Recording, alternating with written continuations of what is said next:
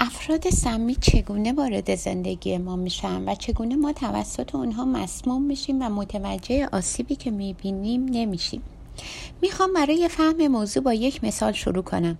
پرنده ای وجود داره به نام فاخته و یا کوکو بهش میگن که بسیار پرنده ای فرصت طلب و هیلگره این پرنده مأموریتش بدین صورته که در واقع اینکه کنار پرندگان دیگه سرک می‌کشه و اونقدر منتظر میمونه تا پرنده ها از روی تخمای خودشون بلند بشن و سپس زمانی که اون پرنده برای مثلا پیدا کردن غذا لانه رو ترک می‌کنه پرنده فاخته از این فرصت استفاده کرده. ابتدا شکم خودش رو با خوردن یکی دو تا از تخمای پرنده ای که توی لانش در واقع نشسته سیر می‌کنه سپس تخم خودش رو در لابلای تخمای پرنده جایگزین می‌کنه و اینجوری جوجه گذاری می‌کنه با زرنگی و زیرکی بسیار.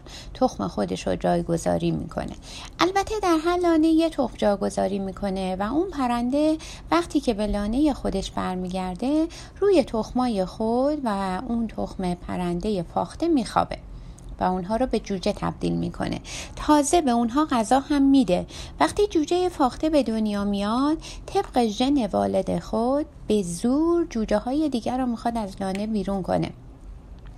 و اون پرنده بیچاره فکر می‌کنه پرنده فاخته که قاتل فرزندان خودشه اونو با تمام دقت بزرگ می‌کنه تا پرنده فاخته خود پرنده هم از بین می‌بره.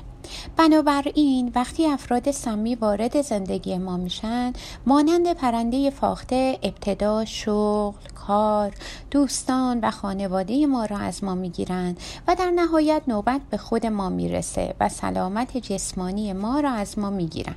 بنابراین بسیار مهمه که قبل از مسموم شدن و هر نوع کرختی روانی که نشانه هایی از مسمومیت تصمیم قاطعانه و جدی در ارتباط با مرزگذاری و یا جدایی از افراد سمی بگیریم.